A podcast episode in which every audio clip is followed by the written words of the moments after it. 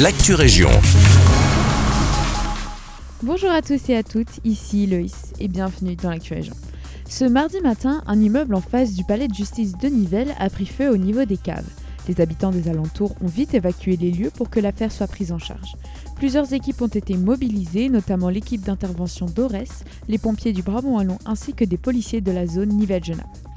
La circulation sur la grande place a donc été coupée pendant un moment. Maintenant, tout est rentré dans l'ordre, l'incendie n'était pas très dense selon certains habitants. Direction Genappe, un communiqué de presse de l'INBW est sorti hier concernant les particules de PFAS présentes dans l'eau distribuée. Les résultats sont très rassurants car toutes les valeurs se trouvent en dessous de 100 nanogrammes par litre. En effet, pour Oué, Gablais et le centre de Genappe, les particules sont inférieures à 1 nanogramme par litre. Et pour les autres villages de Genappe, tels que Loupoigne, Outin-le-Val, Béziti et les autres, les résultats sont de 26 nanogrammes par litre. Petit point maintenant sur la ville de Braine-l'Alleud. L'association Bragna, qui est le cercle d'histoire de la ville, a reçu de la part du gouverneur de la province et au nom du roi Philippe un brevet d'association royale.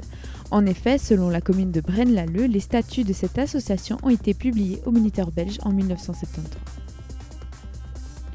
C'est la fin de cette Actu. Merci à tous et à toutes pour votre écoute et à bientôt pour de nouvelles actualités régionales.